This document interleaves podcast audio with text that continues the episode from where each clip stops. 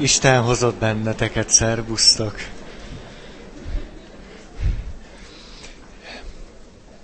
A meghittség a téma, hogy ezzel a váratlan fordulattal kezdjem a mai alkalmat, és a tárgykapcsolat, elmélet, gondolat világában mozgunk, ami tulajdonképpen az én-te kapcsolatról szól, arról, hogy az én-te kapcsolat milyen döntő módon meghatározza azt, hogy később mit gondolok magamról, a másikról, és egyáltalán a kapcsolatról, és hogy hát mindez, vagyis az én-te kapcsolat hol máshol kezdődne, mint a magzati élettel, és hogy hol volna leginkább képlékeny az ember, mint sem éppen akkor, amikor a leginkább képlékeny. Vagyis mikor picik vagyunk és hogy ezért nincs abban semmi pszichológusi agyamentség, hogy állandóan a pici gyerekkorra utalunk, hát annyira logikus, hogy amikor még éppen alakulunk, amikor még éppen minden változik és fejlődik bennünk, hogy hát nyilván az akkori behatások a legdöntőbbek az életünk szempontjából.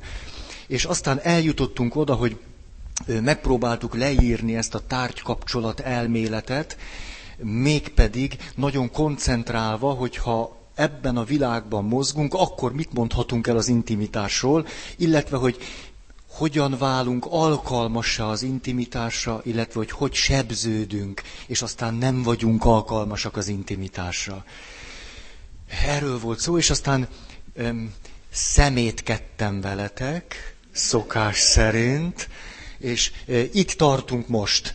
Tehát, hogy én szemét vagyok, ti pedig szenvedtek, és ez pedig ugye az volt, hogy leírtam nektek egy kapcsolatnak a fejlődését, jól átvágtalak titeket, remélem, és két órai munkámba került, hogy a újszülött és a három éves korra eljutó pici baba fejlődését az anyukájával és a számára fontos személyekkel leírva, ezt úgy fogalmazzam meg, hogy kiderüljön, milyen hihetetlen nagy párhuzamok vannak a szerelmes ember állapota, és hogy belekezd egy kapcsolatba, és a között, ahogyan a pici baba az édesanyjával van, és ekközben fejlődik nem, hogy kísérteties hasonlóságok, párhuzamok vannak, hanem hát ordít ez. És akkor most gyorsan ezt néznénk meg, hogy hogy is vannak ezek az ordító párhuzamok. Itt csak egy-egy megjegyzést fogok majd tenni. És az ordító párhuzamok azért lehetnek érdekesek, mert arra biztos, hogy nehezen emlékszünk, hogy mondjuk kéthetes korunkban hogyan szenderegtünk édesanyánk kebelén, erre kevesen szoktak visszaemlékezni. De hogy mondjuk egy két hónapos kapcsolat után hogyan szenderegtem a hölgy kebelén, arra már jobban visszaszoktunk emlékezni, és hogy aztán ebből a szendergésből mi, mi lett, arra is visszaszoktunk emlékezni. Úgyhogy ha megnézzük azt, amire visszaemlékszünk, ha voltatok valaha szerelmesek, ez egy föltétel. De itt sajnos ez nem elég még, tehát legalább egy, egy, egy olyan egy-két éves kapcsolatra szükség van, hogy ennek az egésznek legyen valami komoly értelme. De ha neked ez már összejött, akkor az ott való elakadásaink jól mutatják azt, hogy hol akadhattunk el annó. Nagyon jól megmutatják. Nos, és akkor emlékeztek, így volt, az első hónapban körülbelül volt a normál autisztikus fázis. Te is voltál ilyen. Elemi szükséglet a másik jelenlétére, nagy vágy a testi kapcsolatra, erős ösztönös szükséglet a kötődés kialakítására és megszilárdítására. Második szakasz, a szimbiotikus fázis, a második meg körülbelül ötödik hónap, egységélmény a másikkal, én és nem én határai elmosódottak, teljes érzelmi átadásra való törekvés, szánkkal keressük az élvezeteket, átéljük a kielégülést, vágyakozunk azután, aki a kielégüléshez juttatott, Szinte minden hatónak érezzük magunkat, azt akarjuk, hogy a másik szavak nélkül is ismerje föl és igazodjon a szükségleteinkhez, és illuzórikus világot épültünk föl, épül föl bennünk, azt hisszük és reméljük, hogy ez örökké fog tartani. Ezt így gondolja, így gondolja az öt hónapos csecsemő, meg az öt hónapja szerelmes valaki. Tök egyforma. Kis eltérések lehetnek, de akkor is tök egyforma és nagyon köszönöm, három jó tippet kaptam a mothering lefordítására, ezt szeretném megosztani nektek, mert az én verzióim így hangoztak, anyáskodik, anyázik, anyáz, anyakodik, anyál, anyul vagy anyik, és akkor jöttetek ti, és a zsenialitásnak a sziporkájával álltatok elő, és az új három megoldás arra, hogy anyai gondoskodás egy szóban, anyít, annyog és anytat. Nagyon jól kifejezik a három különböző anyai magatartást. Anyít, annyog és anytat. Nagyszerű. Na és akkor jöjjön a harmadik szakasz, a leválás. Hát ugye a kezdeti. Differenciáció. Ötödik, kilencedik hónap. Kezdjük elveszteni az illúzióinkat, a realitás kezd megjelenni. Egyre többet kell késleltetnünk vágyaink beteljesedését, megjelennek a határok, amelyeket eddig nem érzékeltünk, fontos tárgyaink lesznek, amelyek a másikra, a kapcsolatra emlékeztetnek. A szerelmes embernek is vannak átmeneti tárgyai. Hát egy szerelmes ember ugyanúgy kapaszkodik a maciba, mint az a pici gyerek. Nem? Dehogy nem. Lehet jó a párna csücske, szerelmem füle, ez már mindegy, de aztán átéljük annak fájdalmát, hogy nem tudunk teljesen egyek lenni. Néha gyengéd érzelmeket, máskor haragot érzünk a másik iránt hosszassan is tudjuk és akarjuk nézni a másikat, rácsodol, rácsodálkozva az arcára és alakjára. Idegenben is várakozva a másikat látjuk, és mikor kiderül, hogy nem ő érkezik, csalódottak leszünk. Ez klasszikus csecsemő magatartás. Meg hát, amikor ott állunk a Moszkva téren, Kalef, óra alatt, és amikor leszállnak az 56-os, 9-es, 4-es, 6-os villamosról, és mindegyik ajtónál úgy látod, hogy ő az, és akkor közelebb jön, és egy oly fájdalom késik. Szörnyű. A szeparációs szorongás erőt vesz rajtad, csak nem tudod, hogy úgy hívják. Ettől még elviselhetetlenebb.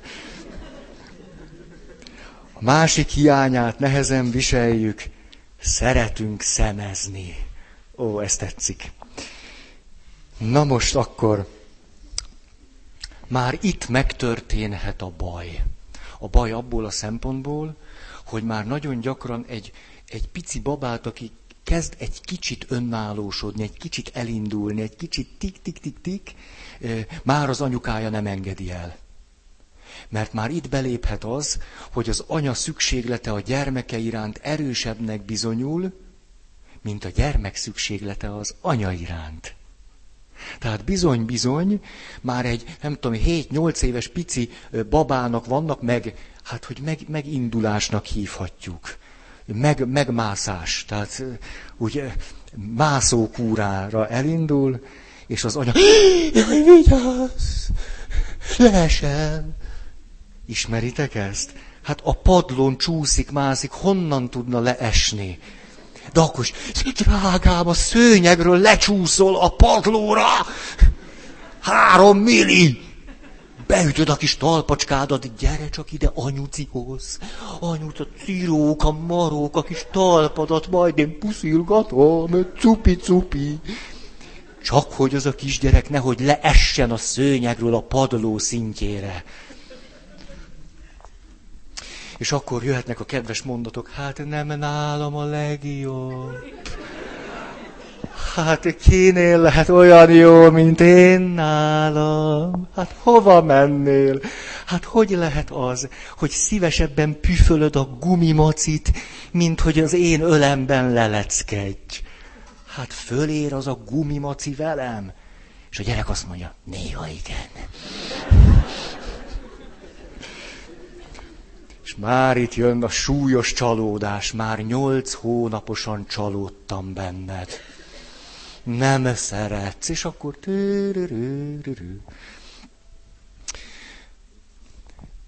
Na, egy érdekes történetet hadd mondjak el. Egyszer jött hozzám valaki, ifjú hölgy, és azt mondta, ki vagyok készülve, teljesen ki vagyok purcanva, itt vagyok ifjú hölgyként, 40 felé, és, és az történt velem, hogy véget ért egy három hónapos kapcsolat. Ez milyen nagyon szomorú volt. És akkor tökéletes leírását adta annak, hogy, hogy meg van bolondulva, nem érti, hogy mi történik vele, meg van őrülve, hogy, hogy, hogy minden nap... Most fölment a vérnyomásom, meg a pulzusom. Rossz vagyok? Lehet, hogy velem is úgy kéne, mint a Párizs Dakaron, vagy most mi van? Lisszabon, Dakar. Mérni kéne a vérnyomásom, és akkor valaki csúnyán néz, és... Szóval, és akkor arról beszélt, hogy, hogy, hogy minden nap epekedve várja, hogy az a fiú, akivel kölcsönösen szakítottak, ír egy SMS-t hogy majd, majd meg őrül, reggel ül a számítógép, de hiába szakítottak, akkor is. Ül a számítógép el, és néz, hogy, hogy jötte, és akkor egy ilyen véghetetlen csalódottság, egy ilyen, egy ilyen katasztrofális elhagyottságérzés, egy ilyen teljes, teljes kilátástalanság, hogy az egész élete nem volna értelmes. Uah. Pedig csak három hónapot voltak együtt. És nagyon érdekes, ahogy, ahogy mondta, hogy, hogy ilyen, ilyen iszonyat erővel bele, beleégtek azok a pillanatok, amikor olyan hihetetlenül jó volt együtt. És hogy ő átélt valami, valami gyönyörű szépet, és ezt lehetetlen elengedni, és hogy...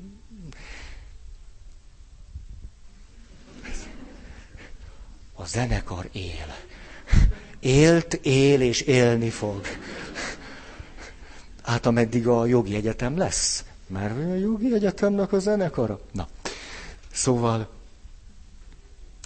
eh, látszólag nem banális, hogy te kívül hallgatsz valakit, és van szívesen mondanád, hogy megőrültél? Hát három hónapot voltatok együtt, és a három hónapból meg együtt töltöttetek összesen mondjuk, nem tudom én hányszor, két órákat. Hát e, ettől nem bírsz elszakadni? Hát meg vagy te, és nem bír elszakadni és szenved iszonyatosan. És tudjátok, mi történt, hogy ez milyen, milyen, szóval a párhuzamok. Az történt, hogy amikor két hónapja voltak együtt, akkor egyszer csak, mert hogy már ő ki volt írva egy műtétre, bevonult a kórházba. Mert hát már ki volt írva műtétre. De ő azt mondta, ó, itt vagyok, itt vagyok, két hónapos kapcsolat, és én nem akarom, hogy az én eh, új szerelme, hát új, hát ah, a szerelmem engem egy ilyen pizsamás, elgyötört, műtött pacniként lásson. Ezt nem akarom. Úgyhogy megkérte a barátját, hogy amíg ő a kórházban van, és amíg lábadozik, és egy ilyen elfolyt pacni a kórházi ágyon, és nem tökéletes a séró, hát addig ne. És mi történt? Hát a barátja is körülbelül a két hónapos csecsemő állapotában leleckedett, meg ő is. Mi történik akkor, amikor két hónapos csecsemőként az anyám egy hétig elmegy? tök mindegy, hogy sérvműtétje van, vagy mit tudom én, pasizik, teljesen mindegy, nincs egy hétig. Mi történik ilyenkor?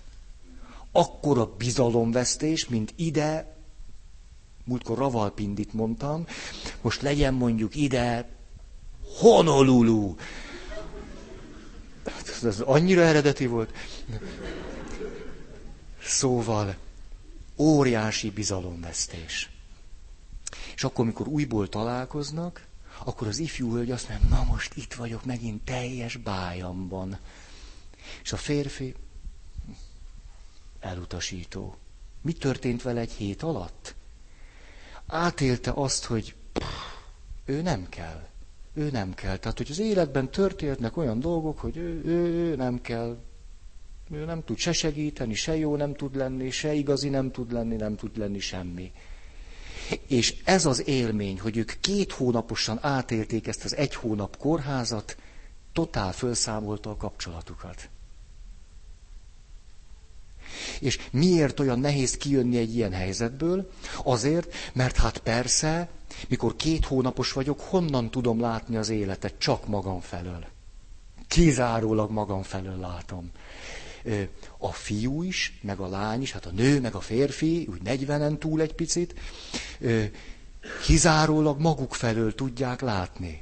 Mind a ketten azt élik meg, hogy de hát én a teljes pompámban akartam virágozni nyílnak a hóvirágok. Ú, de szép, láttatok már? Ah, hogy nem sokáig élnek, ki fognak nyúlni.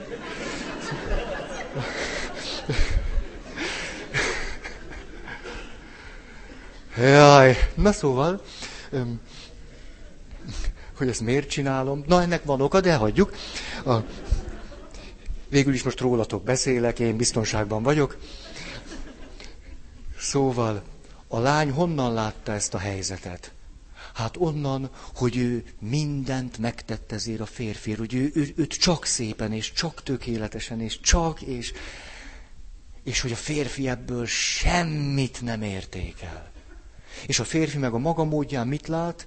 Ugyanezt onnan, hogy ez lehetetlen, hogy én ezt a nőt úgy szerettem, ahogy csak lehet, és ő elutasított, és eltaszított, és nem voltam neki jó, és nem kellettem, pedig hát én mindent, én minden napot lettem volna, és nem kellettem.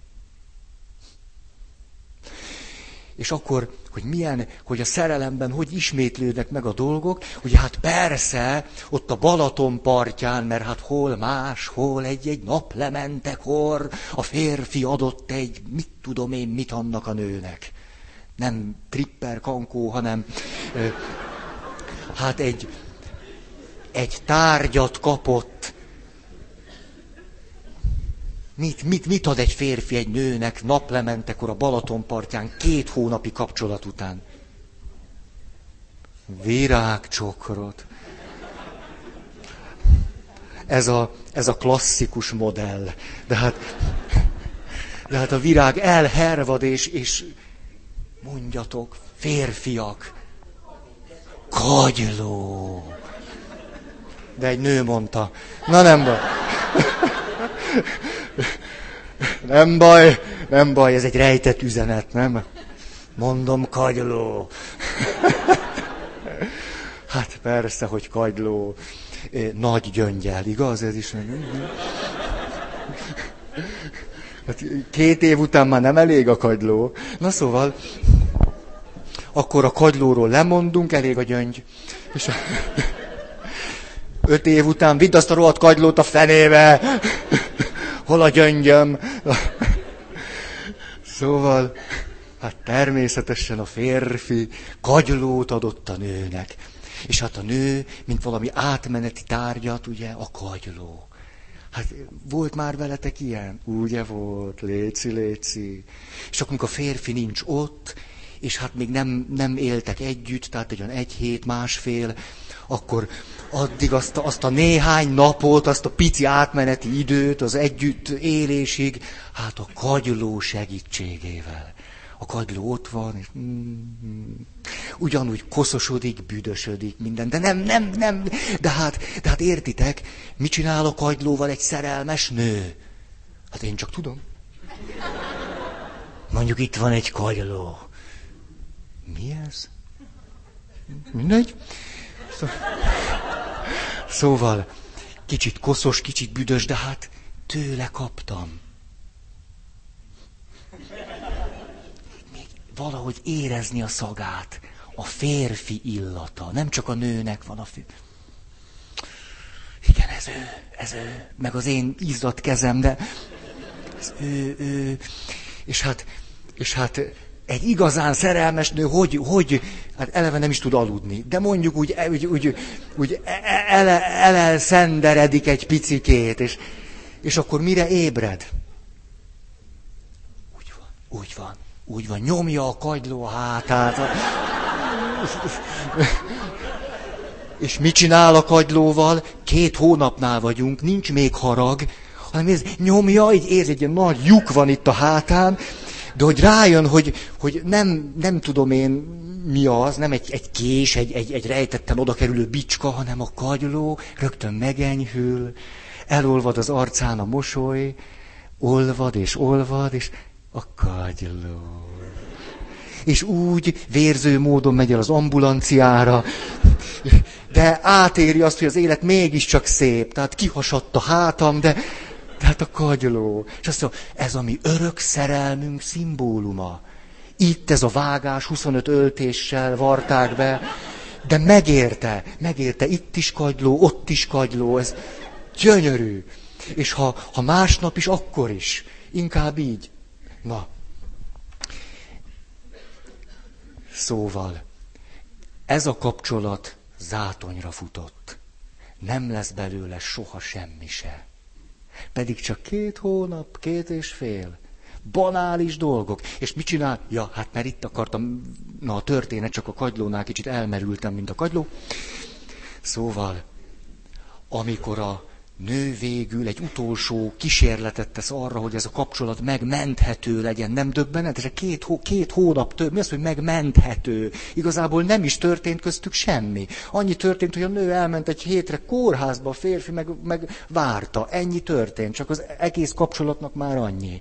Tehát ha a realitásokat nézzük, semmi se történt. De ha ezt nézzük, hogy itt mi van, egy, egy dráma játszódik le, és akkor a nő könnyes szemmel átadja a kagylót a férfinek. Micsoda dráma. Oh. És egy szerelmes nő mit, mire vágyik ilyenkor?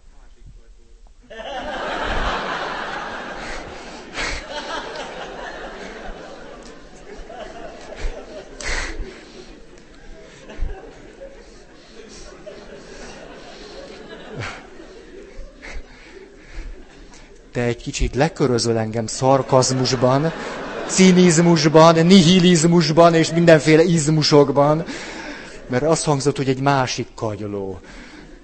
Másik pasi. Hát ez az. Fúj, fúj, fúj. Na, szóval, hát, ilyet csak egy férfi tud.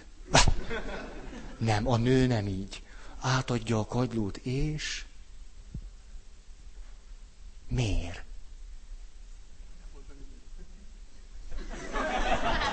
Nem volt benne gyöngy.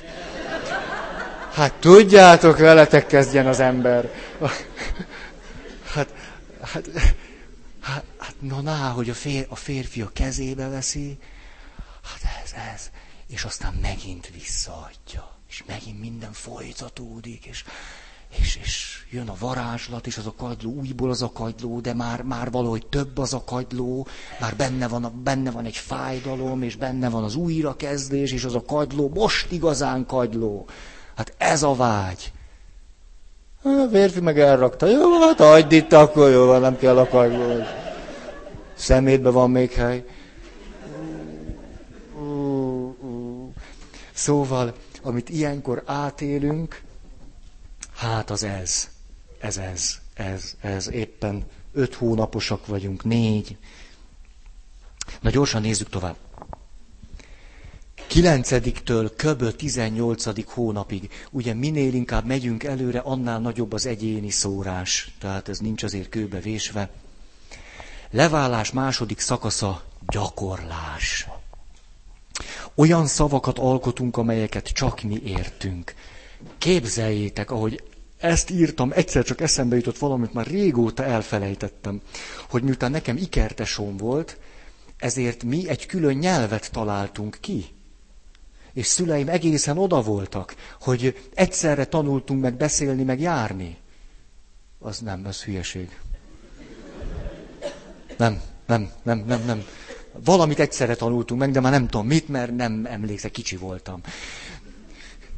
Nem, azt, szóval, hogy nagyon későn, három év, mit tudom én. Szóval, hogy mi tök jól megértettük magunkat tesommal, megvoltak a saját szavaink, a saját, jól eldumáltunk, és a szüleim meg, meg már jártak a gyerekpszichológushoz, hogy mit kell csinálni. Hát mégis ők voltak odavalók, és hát mi... Um,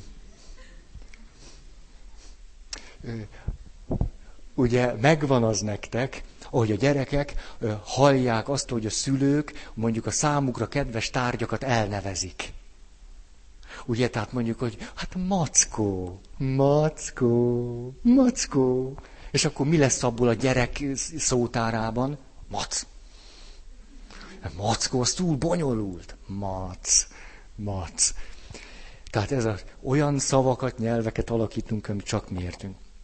Jó élményeink, tapasztalataink nyomán túl értékeljük magunkat. Néha terhesnek érezzük a másik közelségét. Mm-hmm. Az önállóságunkat fenyegetve tudjuk érezni. Ezért tud az a pici baba már másfél évesen ráver az anyukájára, elmegy, akkor visszamegy. Hát szóval ez. De nagyon élvezzük a gyakori találkozást. Jó? És akkor öt újra közeledés. 18. hónaptól a harmadik életévig köbö. Autonómiánkat labilisnek éljük meg. Egyszerre akarjuk is a kapcsolatot, meg nem is. Ez már az a klasszikus pont, ahol jegyesek szoktak jönni házasságkötési szándékkal. Ugye, hol tartunk? 18. hónap három év, ez már klasszikusan benne van. És akkor jönnek és leülnek, és nagyon szeretik egymást. És aztán, hogy megyünk beljebb, egyszer csak kiderül, hogy már mind a kettőnek sötét gondolatok terhelik az agyát.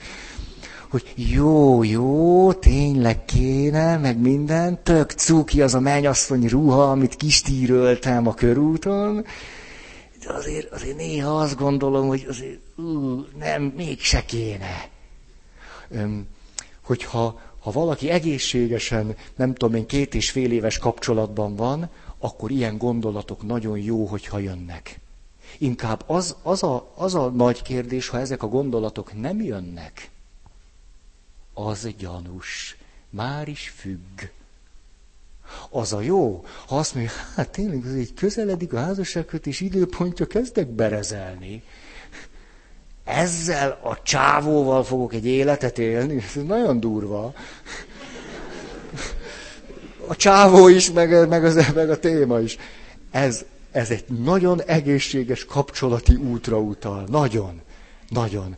És tényleg ebben már most, amióta a nők is, nem tudom én, mik, mik vagytok ti mostanában már? Autonómabbak. Vagy ilyesmi. Ugye itt most már a nők is ezt ugyanúgy átélik, mint a férfiak. Ugyanúgy. Most már nem úgy van, klasszikusan azt gondoljuk, hogy megy a házasság kötés felé az idő, akkor férfiak, hogy mégiscsak megelégedni egy nővel. Az, az, az nagyon gáz. Tehát az, a férfi minden vadász ösztöne tiltakozik a házasság ellen. Egy, egy, szóval ahhoz, hát a leglenyűgözőbb mamut nőnek kell lenni, hogy, hogy örömmel vigye oda az oltárhoz, és azt mondja, hogy én ejtettem el. Tehát ahhoz... Az, az, tehát, tehát ha valaki mondjuk ezt a szimbólumot hozza, hogy hogy látod a feleséged, leendő társad, egy gigantikus mamutnak. Oh, jó hír, jó hír. Ez egy életre szólóan ki fog tartani.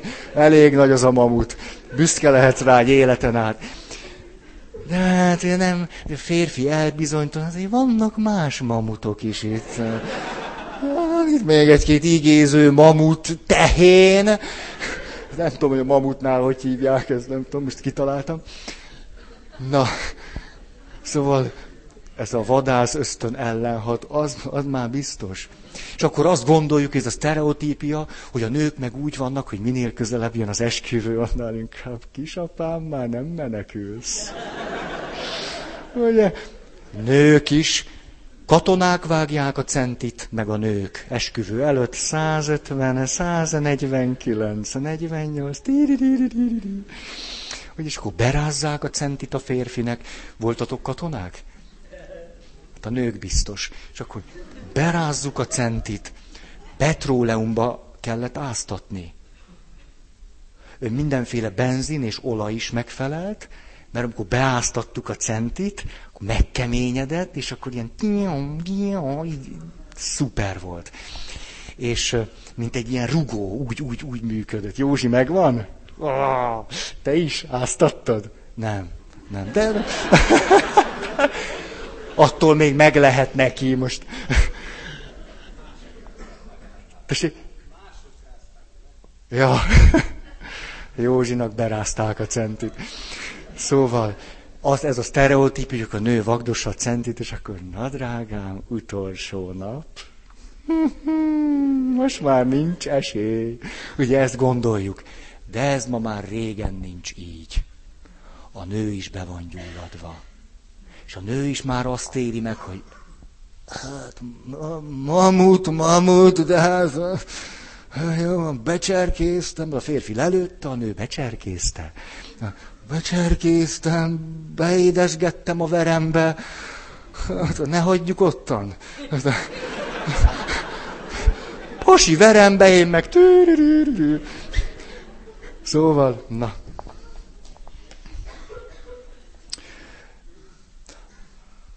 A, szí- a színvonalra nagyon adok, látjátok az minőségbiztosítás felső fokon. Na, gyorsan elolvasom akkor ezt. Felismerjük, hogy a másik nem azért van, hogy mindig megtegye, amit kérünk. Főleg, ha megszületett az újabb kistesó. Ugye, hát akkor már szörnyű élményeink vannak. Mikor a kedvesünk ö, ragaszkodik ahhoz, hogy mégiscsak dolgozzon. Szörnyű. Szörnyű. Igent mondunk a másik figyelmére, de nem akarunk függeni tőle. Fontos, hogy a másik elérhető legyen, és meg tudjuk vele beszélni a dolgainkat. A kapcsolat maga válik fontossá az érzelmi nyereségek miatt. Már merünk veszekedni, nemet mondani. Kezdünk dolgokat megtanulni a másiktól. Átéljük, mit jelent férfinak és nőnek lenni. Bizony, bizony, az első tapasztalatok, mert az önazonosság az természetesen egy nemi önazonosságot is jelent, és egy három éves gyerek azért már... Neked miért van kúkéd? Tepiszok! Aztán egyre reálisabbak leszünk, meg, tudunk rendül, meg tud rendülni a hitünk magunkban és a kapcsolatban. Sok elvárást támasztunk a másikkal szemben, ami konfliktusokat okoz. Arra vágyunk, hogy az ütközések ellenére is, és hogy kiderült, nem vagyunk tökéletesek, továbbra is szeressenek. Így van a három éves gyerek, meg a három éve. Hmm. Valahogy, valahogy nagyon párhuzamos. Itt egy fontos dolog. Az értékek átadása. Egy három éves gyerek, az már utánoz. Az már veszi át, az már egy három éves gyerek már kirúzsozza magát. A lányok. Ha fiú és rúzsozza magát, gyanús. Gyanús. Két anyja van vagy nem tudom. Na jó. Nem, nem, nem. Bizonyos fantáziáktól jobb, ha megóvom magam. Szóval, utánzás. Ezt ugye később hát nyilván hívhatjuk úgy, hogy értékek átvétele. És az derült ki, nagyon komoly kutatások vannak, hogy ki az a felnőtt, aki képes az értékeket tanulni és átvenni. És hát ugyanaz a nóta, aki megfelelő módon tudott fejlődni az első életévekben, ő, miután egy ilyen biztonságos, bizalmi világban él, magát is, meg a másikat is jónak látja, ezért nagyon alkalmas a tanulásra, az értékek elsajátítására és a többire. Sajnos, ahol itt probléma történik, miután a kapcsolat megrendült, ezért az értékek sem tudnak elég harmonikusan átjönni. Ezért Jézusnak az a kijelentés, hogy akinek van, annak még adnak. akinek meg nincs, attól még az is elvétetik, amiről azt gondolta, hogy van, ez az életnek egy ilyen nagyon szomorú, reális leírása. Pont így működik, szórul szóra. Nem elég neki szegénynek, hogy, hogy a kapcsolataiban is nehézségei vannak, az értékeket is nehezen veszi át. Ilyen értelemben szemétől személyig való tanulása sokkal nehezebb. Sokkal. Aj, ez, szóval aki, aki jól jár gyerekkorában, annak valahogy végig jól megy. Aki meg rosszul, annak meg, mint hogyha... Ezért tűnik az, ezért találtuk ki, hogy átok, meg, meg rontás, meg delej, meg mit tudom én. Mert van egy ilyen élet tapasztalata sokaknak. De ez nem átok, meg nem delej, meg nem rontás. Csak van egy mintánk itt belül, egy mintázatunk, és ezt ismételjük, és azt gondoljuk, ilyen a világ. Hm. A kutatók mondanak egy nagyon érdekes dolgot, mégpedig, ó, egyszer kértek, hogy tartsak előadást arról, hogy mit mondhatunk el a konfliktusokról és a konfliktus föloldásáról. És annyira emlékszem, hogy ahogy persze jól utána olvastam, hogy azzal kezdtem az előadást, hogy nyilván naívul azt hihetjük, hogy mindig abban vagyunk érdekeltek, hogy ne legyenek konfliktusaink. Valójában az eseteknek számtalan százalékában abban vagyunk érdekeltek, hogy konfliktusaink legyenek. És akkor itt most intimitás függés összefüggésében egy példa. Ha én sérültem pici koromban, emiatt függő helyzetekre vagyok ráhangolódva. Azonban ösztönösen is, vagy tudatosan is félek attól, hogy a másiktól függeni fogok. Ebben az esetben érdekemben fog állni konfliktusokat kirobbantani, veszekedéseket előidézni, mert éppen a folyamatos konfrontáció óv meg engem attól, hogy azt élje meg, hogy nagyon függök tőled. Hoppá, hoppá.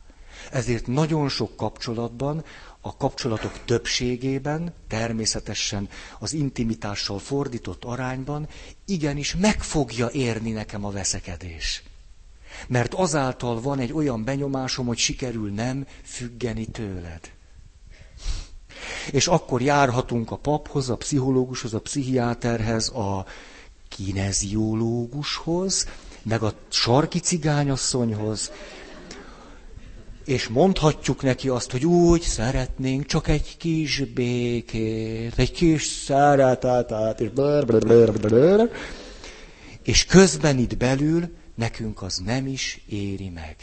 Mert sajátos módon a fejlődésünknek egy, egy, egy ilyen érdekes megoldás az, hogy legalább akkor nem függök, amikor veszekszünk. Legalább annyira vagyok független tőled, hogy merek beszólni. Ezek persze aztán, ahogy ezt szokták mondani, inkább csak játszmanyereségek, nem jutunk sehova, mert van előnye, legalább nem függök annyira, vagy úgy tűnik, vagy magam meg tudom nyugtatni vele. Közben meg a kapcsolat megy tönkre. Hogy és akkor állandóan megy ez. Ah, ez nagy fölismerés. Kár, hogy nem én ismertem föl. Um, a féltékenység is nagyon jól megokolható akkor, már ezen megfontolásaink után. Ugye a féltékenység egyértelműen azt jelenti, hogy sérült a tárgy állandóság amikor te távol vagy tőle, már is bizonytalan vagyok abban, hogy kitartasz, hogy hűséges vagy, hogy szeretsz, és a többi. Amikor nem vagy velem, mint hogy a pici csecsemőt elhagyja az anyukája, már is az a rettenet fog el, hogy nem jössz vissza, hogy nem szeretsz engem igazán. Ugyan az a történet. Egy féltékeny ember újból és újból és újból adnak a mintázatnak a nyomán éli át a maga szörnyű érzéseit, ahogyan egy pici csecsemő éli át azt, vagy aztán később egy kisbaba, hogy az anyuka elmegy, és nem jött mindig vissza, és sírtam, és nem törődött velem, és ez. Ez is. Ezt lehet játszani száz évig. Volt egy film, jaj, mi volt a címe? A... Hú, egy spanyol film.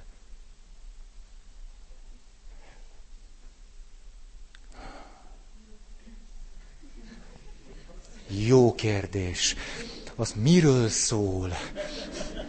Valami, egy ilyen nagyon, de értitek, én most egy csecsemő vagyok, találjátok ki ennyiből. Megvan. Aranyhere. Ennyi. Nézzétek meg az Aranyhere című filmet. Nagyon ütős. Nagyon ütős. Miről szól? Hát nem...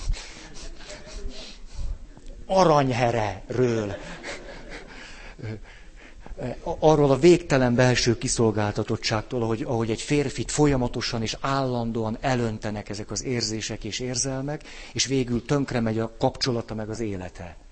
Nagyon olyan ütős film, hogy, hogy aranyhere. Na, hát, miért nézek ilyen filmeket? Ez... Tehát ilyen, hogy jutott eszembe, hogy egy ilyen filmre beüljek? Kicsit gyanús, nem? Na láttam azt a másikot is, amikor meg leturmixolják.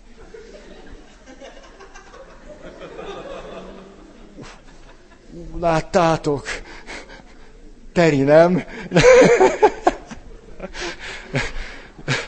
Ú, de hogy mi, mi volt annak a címe, csak hogy ajánljak egy-két jó filmet. A...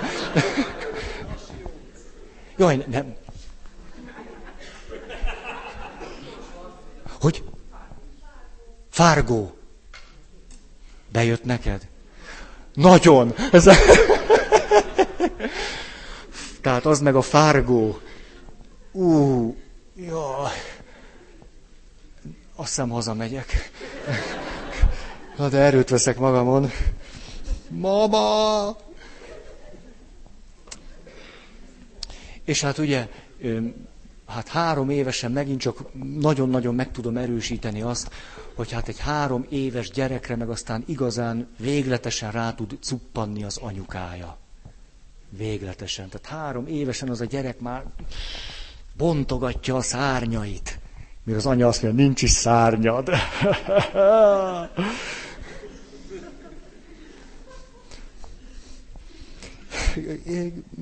ma egy kicsit, mintha agresszív hullámok öntenének el. Premenstruációs szindróma. Ez egyszerűen, egy, hát szóval, asszonyok, ti milyen rafináltak tudtok lenni. Egyszer jött hozzám valaki, és hát milyen gyónások vannak, ez nagyon bírom. Azt mondja, azt mondja, hogy, hogy hát, mit tudom, undiztam a férjemmel, nem tudom én, dundiztam a, a főnökömmel, és, a, és akkor azt mondja végül, és súlyosan kihasználom a premenstruációs szindrómát. Még ha nem is vagyok annyira rosszul, akkor is beleadok mindent. Már nem a rosszul létbe, hanem akkor aztán undok vagyok két kapura, és megengedem magamnak föloldoztam. Mutatta a bűnbánati jeleit. És hát, és hát, szóval, amit megint csak nem tudok elégszer hangsúlyozni, hogy akár milyen életkorról is van szó, a, a pici babának a nagy nehézsége az, ha a mama kellő időben és helyen nem áll rendelkezésre. Aztán nyilván, hogy megy az idő, a papa, a tata, van egy aranyos család, úgy hívják a nagypapát, hogy tata. De ezt olyan szeretettel tudják mondani a gyerekek, hogy öröm hallani. Tehát tata, meg dédi, meg mi.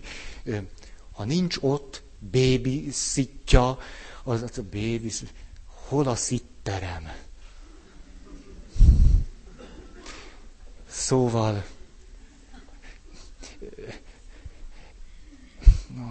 Szóval, hogy rendelkezésre állni. Ma együtt voltam, délelőtt egy csoportban voltam, és hát volt ott egy édesanya, egy hónapos a babája. De jött a babával együtt, mert fontos volt neki a csoport. És hát én a csoport felében, én csoporttak voltam, hát azt néztem, hogy, hogy mindig ami a babuci aludt, akkor ott volt hátul. De hogy elkezdett nyöszörögni, meg ő kinyitotta a szemét, akkor az anyuka odament, átvette, és, és amikor megint elaludt, akkor visszarakta. Annyira jó volt látni, és látni azt, hogy ó, hát ez a kisbaba mindig úgy fönn van, akkor látja, hogy van anyuci. És egyébként meg hát ott szendergett. Nagyon. Néztem ezt a babucit, édi volt. Na, és akkor hat, konszolidáció, érzelmi tárgy, állandóság. Három éves kor fölött már ilyet tudunk. Megértjük és elfogadjuk, hogy a másik szabad és önálló ember. Elfogadjuk, hogy bár néha jó, néha rossz, egy és ugyanaz az ember. Megszilárdul a bizalmunk és önbizalmunk. Nem szorulunk rá a másik állandó megerősítésére. Egy megfelelő személyiségfejlődésben három éves kor után erre már képesek vagyunk. Mit szóltok? És közben azt látjuk, hogy felnőttként meg nem vagyunk rá képesek. Ha, ha. Na akkor. Intimitás végkövetkeztetések. Van egy drámai bejelentésem. Nem végzünk máma se. Nem fog menni. De azért. Egy. Az intimitás előföltétele az intimitásra képes személyiség. Vagyis úgy tűnik ebből az egészből, amit itt mondtam és mondtam és mondtam, hogy személyiség fejlődésre vagyunk kárhoztatva, vagy utalva, vagy mit tudom én. Ezért érdemes inkább önként. Inkább érdemes szabadon. Érdemes. Nem ciki. Ez se. Szóval személyiségfejlesztés, fejlődés. Hmm. És akkor talán emlékeztek, szeptemberben föltettem egy kérdés, egy egyészakás kalandban van-e meghittség? Létrejön-e az intimitás egy egyészakás kalandban? Ez foglalkoztatott, és nem adtam rá választ, és akkor most szeretnék válaszolni erre.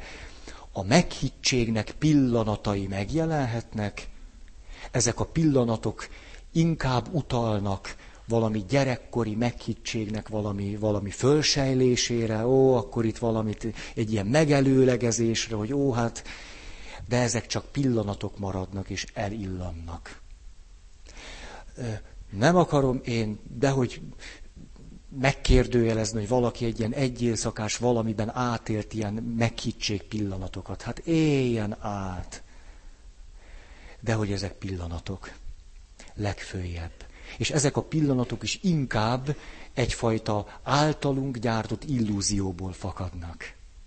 Hm. Nagyon-nagyon sokat kell eh, belül dolgozni ahhoz, hogy elhitessük, hogy ez nagyon jó nekünk, hogy pont ez a legjobb nekünk, hogy ez a másik nagyon szeret minket, és mi is őt nagyon szeretjük, és itt teljes biztonságban vagyunk, és adhatom magam, és őszinte lehetek, és nem kell szégyenkeznem.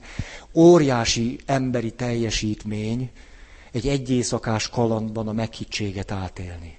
Nagyon olyan fantáziára van hozzá szükség, hogy inkább írj meséket. Tehát akinek ez megy, látjátok, dúsgazdagnak lehet lenni. Nem? Hogy hívják azt a kis varázslót? Harry Potter. Na, na. Tehát érdemesebb Harry Pottert írni, mint egy éjszakás kalandokba bocsájtkozni. Szerintem. Aztán persze adhatjuk lejjebb is. Tehát mondhatjuk azt, hogy ez csak egy egyészakás kaland, nem akarok én semmit, csak ezt meg ezt. Hát, akkor legalább valamennyire reális. De amennyivel reálisabb, annyira kevésbé éri meg. Szóval szerintem nem éri meg. Na, kettő. Az autonómia föltétele az intimitásnak. Hmm. Hmm. Erről nem is akarok többet mondani. Amíg nem vagyunk elég szabadok. Három. Az intimitás a közelítés, távolítás művészete. Végül is az a valaki tud meghitt kapcsolatban lenni, aki képes nagyon közel lenni, nagyon távol lenni. És képes elviselni, hogy a másik nagyon közel van, és elviselni, hogy a másik nagyon messze van. És mind a kettőt készségszinten tudja. Közel is lenni, távol is lenni. Közel engedni, távol hagyni. Ez. Ha valaki ezt tudja, képes az intimitásra. Ugye, ha, ha valaki csak azt tudja, hogy közel legyél, az a függés. Ha valaki csak azt tudja, hogy legyél távol, ő menekül az intimitás elől. Hát igen, valahogy. És itt egy Isten kapcsolatra vonatkozó, talán furcsa kijelentést hadd tegyek. András, fog meg, Léci. Megint lefogytam. Ez...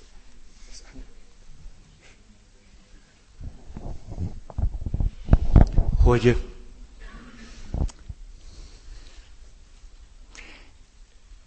tavaly előtt, ha jól emlékszem, rengeteget beszéltünk az örömről.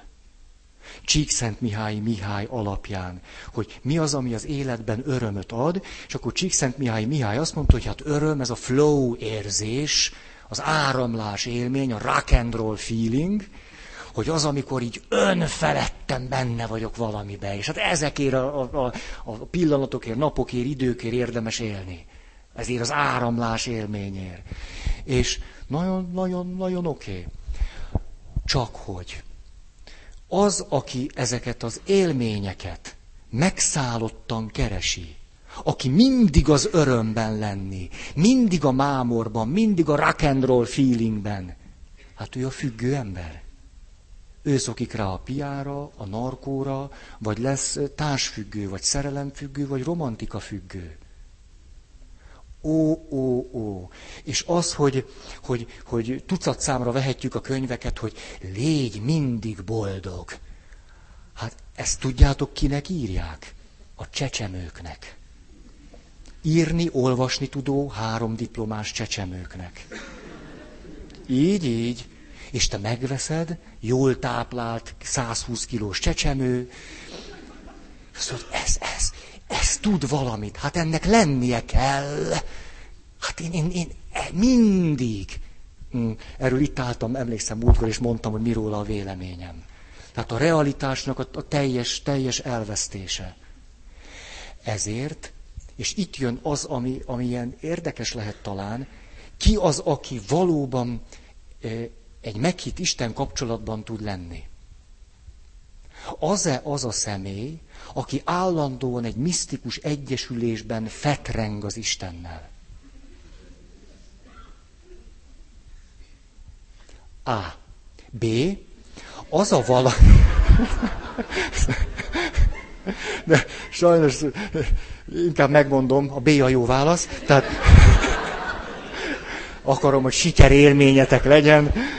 Szóval rájöttem, rövidke életutamon, hogy tudjátok, most olyan, most ne kövök, olyan fontos. Szóval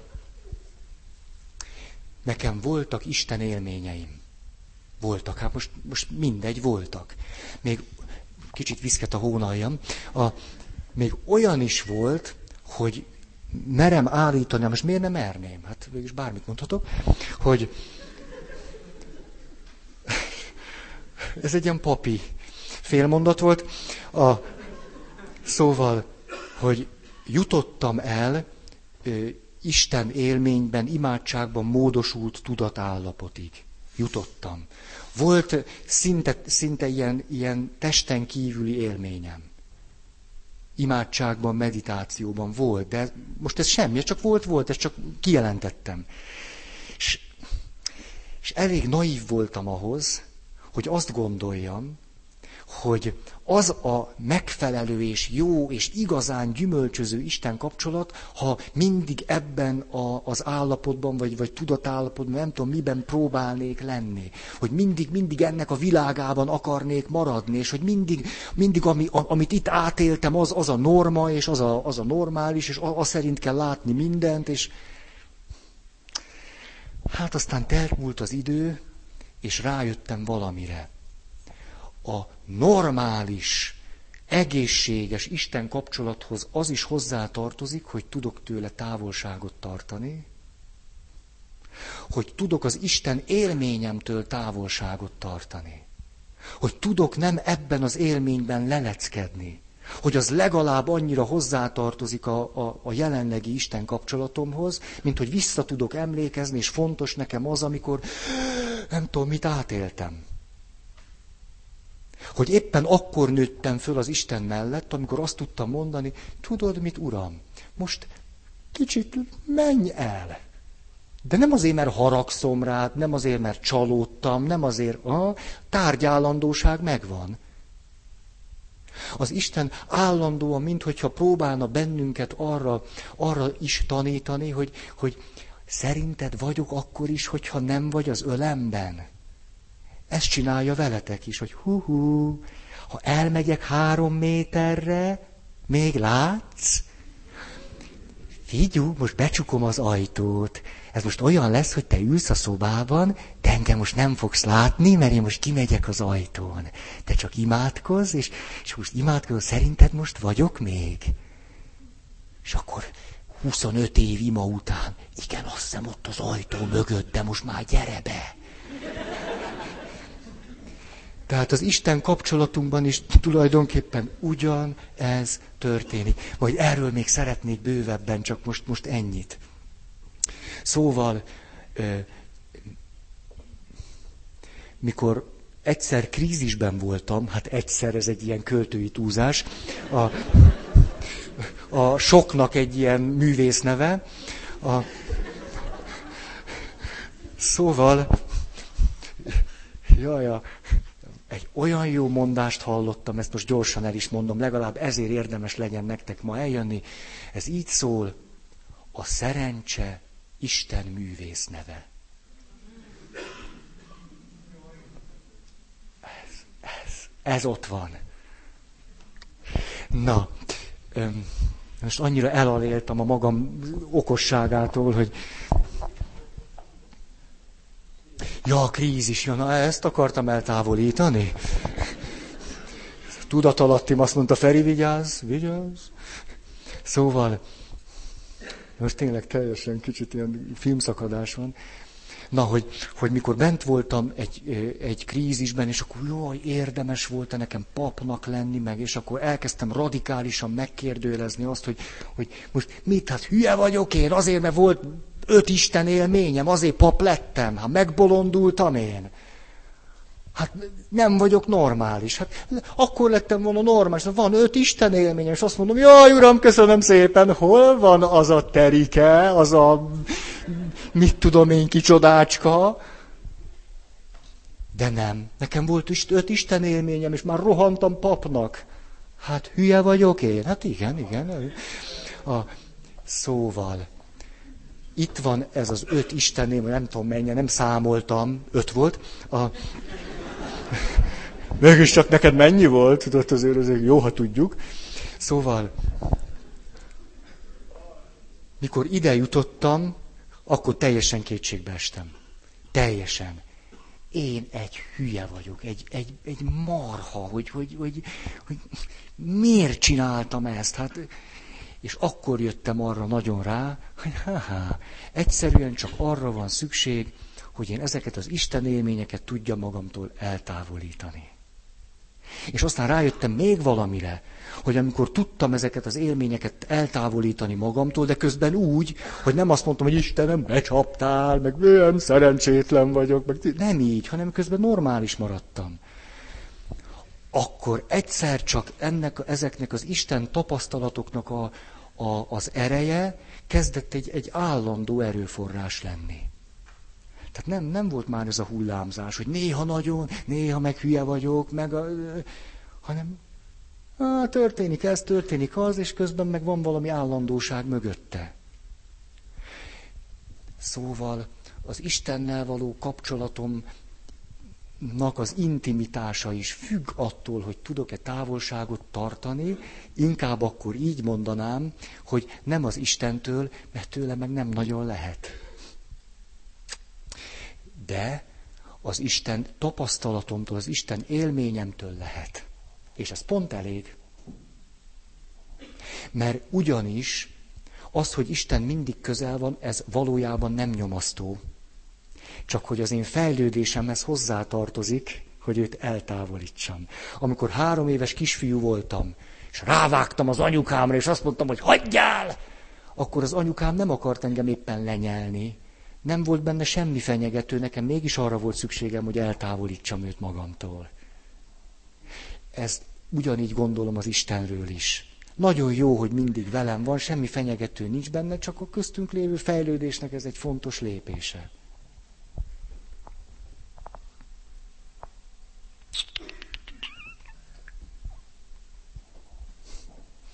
Hm. Vannak, akik félnek attól, hogy függő helyzetbe kerülnek Istentől. Hm. Ez persze teljes félreértése az Istennek, meg a vele való kapcsolati lehetőségeknek. Istennek ugyanis egyáltalán nincs szüksége rám, hogy én függjek tőle. Ez neki semmilyen, hogy mondjam, ilyen mámoros, gőzös örömöt és két nem okoz. Ő ennél sokkal szabadabb. Ez az én mintám itt belül, hogy én azt gondolom, hogy az valami rettenet, hogy majd függök az Istentől. És mit szoktunk ilyenkor tenni? véleményt alkotunk róla.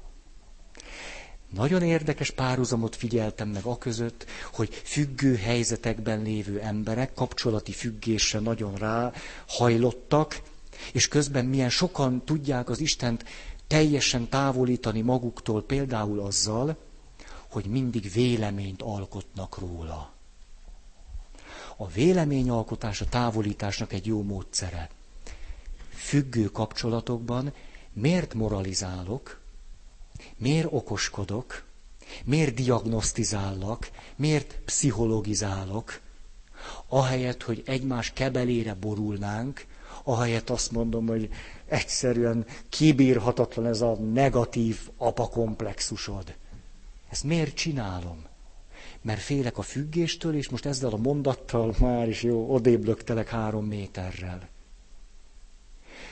ezért tehát a véleményalkotás, hát, kísérletet tettem a mostani karácsonyon.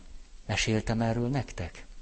Az volt a kísérlet, hogy mi lenne, hogyha 24-én, 25-én és 26-án lemondanék a véleményalkotásról.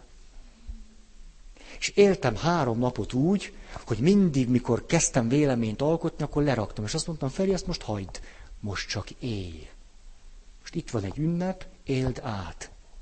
Tehát az éjféli misére borgőzösen támolygó fiatal emberek csapata nyomult be, akkor azt mondtam, Feri, te erről ne alkos véleményt. Itt vannak, és kész. Amikor eldőlt a karácsonyfa, a plébánián, amit én állítottam föl, akkor is azt mondtam, Feri, ne alkos véleményt. Az történt, hogy eldőlt. Éld át, emelt föl, és ennyi. Három napig boldog voltam, aztán belefáradtam. Mégiscsak, mégiscsak, na, nagyon, nagyon, na,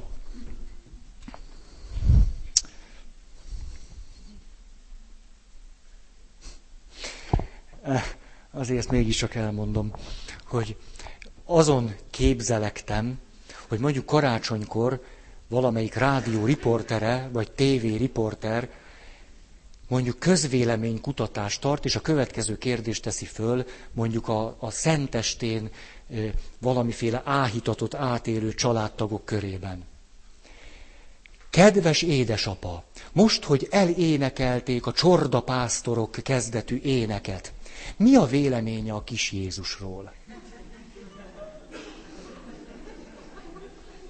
Vagy mondjuk miután elénekelték a dicsőség a mennyben Istennek, békesség a földön a jó akaratú embereknek kezdetű nótát, és most itten fogják még egymás kezét, és félhomályban nézik, hogy a csillagszóró gyújtja meg a fát. Tehát most ebben a meghitt pillanatban mi a véleménye a szentestéről? Szóval az, amivel tele van a tévé, meg a rádió, meg minden, hogy, hogy be lehet telefonálni. Nekem az a véleményem, hogy... Hát, most mondok egy papos mondatot. Kit érdekel?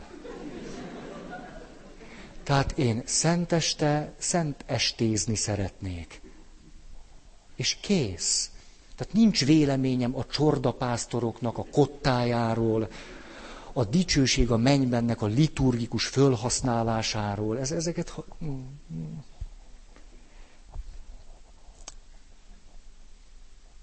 Négy. Az intimitáshoz szükségünk van a világról alkotott képünk radikális megkérdőjelezésének képességére. Az intimitásnak föltétele akkor, hogyha sérültünk, ha nem sérültünk, akkor pont jól látjuk a világot. De ha sérültünk, akkor hogy radikálisan legyünk képesek megkérdőjelezni. Azt, hogy ki vagyok én, ki vagy te, milyen a kapcsolat, milyen a világ, és egyáltalán. Hú, na most, itt egy, egy hosszabb betét fog következni. Um, tulajdonképpen arra lenne szükség, ez a cél, hogy kialakuljon egy olyan belső mintám, ami alapján aztán az összes kapcsolatot, önmagamat, a másikat és minden élethelyzetemet látom, hogy végül is én is jó vagyok, oké okay vagyok, te is oké okay vagy, meg a világ is oké, okay, meg Isten is oké. Okay. Erre a mintázatra kellene áttérnünk. De ez nagyon sokunkban nem így van, hanem másfajta mintázatok alapján látjuk a világot ahhoz, hogy erre a mintázatra át tudjunk térni, sok esetben egy élet is kevés. De azért lehet szelidülni.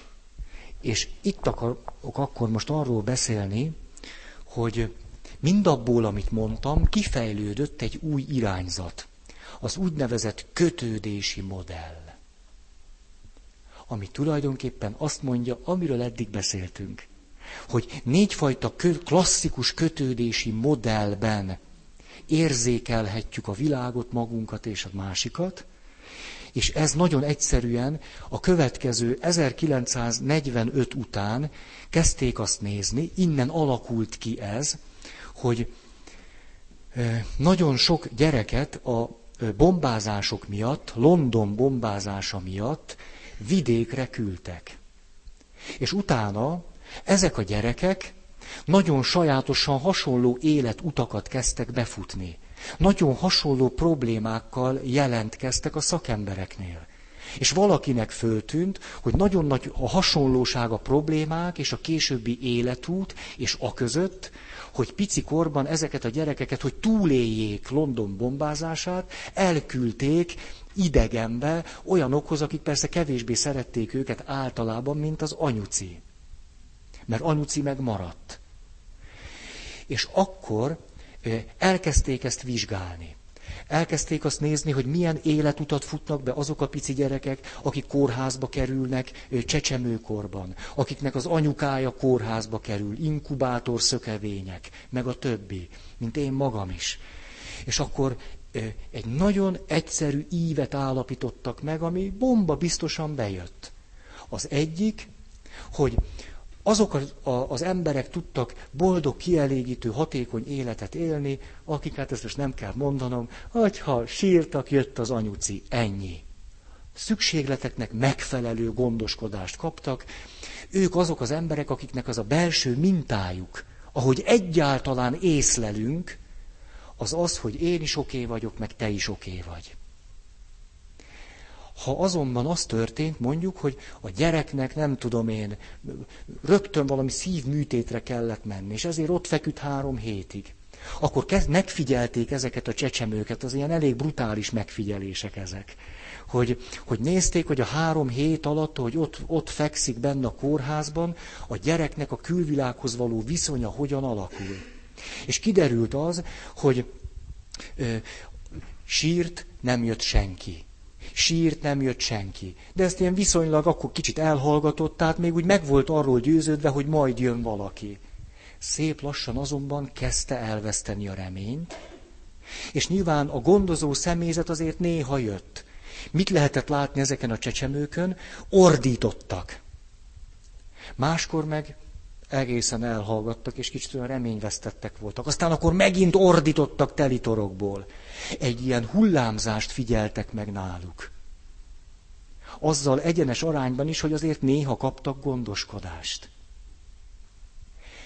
Ők azok a valakik, akikről később azt mondja ez a kötődési modell, hogy bizonytalanul kötődnek. És aztán, amikor mondjuk egy, egy pici csecsemő esetében egy hónap bőven elég ehhez a sérüléshez, milyenné váltak ezek a csecsemők? Rezignáltál.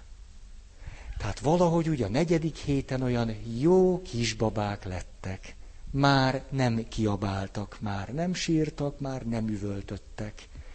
Ez látszólag egy jó jel lehet az anyukának, az anyuka megkapja akkor három hónaposan a csecsemőjét, és azt mondja, hát, hát milyen aranyos ez a kisbaba, hát alig sír, olyan, olyan, hát olyan, olyan békés, és közben pedig nagyon nagy baj történt. Már lemondott arról, hogy önmagát meg a másikat okénak tartsa. Mert a szükségleteit nagyon hosszan egy pici babának a világához képest nem elégítették ki. Az ilyen emberek később egy olyan modellben élnek, hogy igazából se én nem vagyok jó, se a másik nem jó. Aztán Eric Byrne a 70-es években a tranzakció analízis megalkotója beírta ezt egy kockába. És attól kezdve most már körülbelül 40 éven keresztül rengeteg tapasztalat van arról, hogy milyen egy olyan embernek az élet útja, a kapcsolatai, a munkavégzése, az Isten kapcsolata, aki azt mondja, hogy én is oké vagyok, meg te is. Akinek az a mintája, hogy én oké vagyok, de te nem. Akinek az a mintája, hogy én nem vagyok oké, de te igen. És aztán annak, aki azt mondja, hogy én sem, meg te se vagy oké. Erről hihetetlen sok irodalom van már, és ebből szeretnék mondjuk egy olyan háromnegyed előadást itt mondani nektek. Nagyon szemet nyitogató az, hogy most már a mi felnőtt tapasztalatainkra figyelve lássuk, hogy tulajdonképpen mi is van velünk. És hogy, hogy milyen, öm, öm, hát milyen vakok vagyunk hogy mennyire torzan látunk, és az már az észlelésünket is meghatározza az a minta, ami itt bennünk van. Ezt érdemes szerintem nagyon-nagyon jól látni, mert ez aztán az Isten kapcsolatot is nagyon-nagyon megjellegzi. Hú, akkor itt vége. Akkor jó éjszakát nektek. Van-e valakinek hirdetni valója?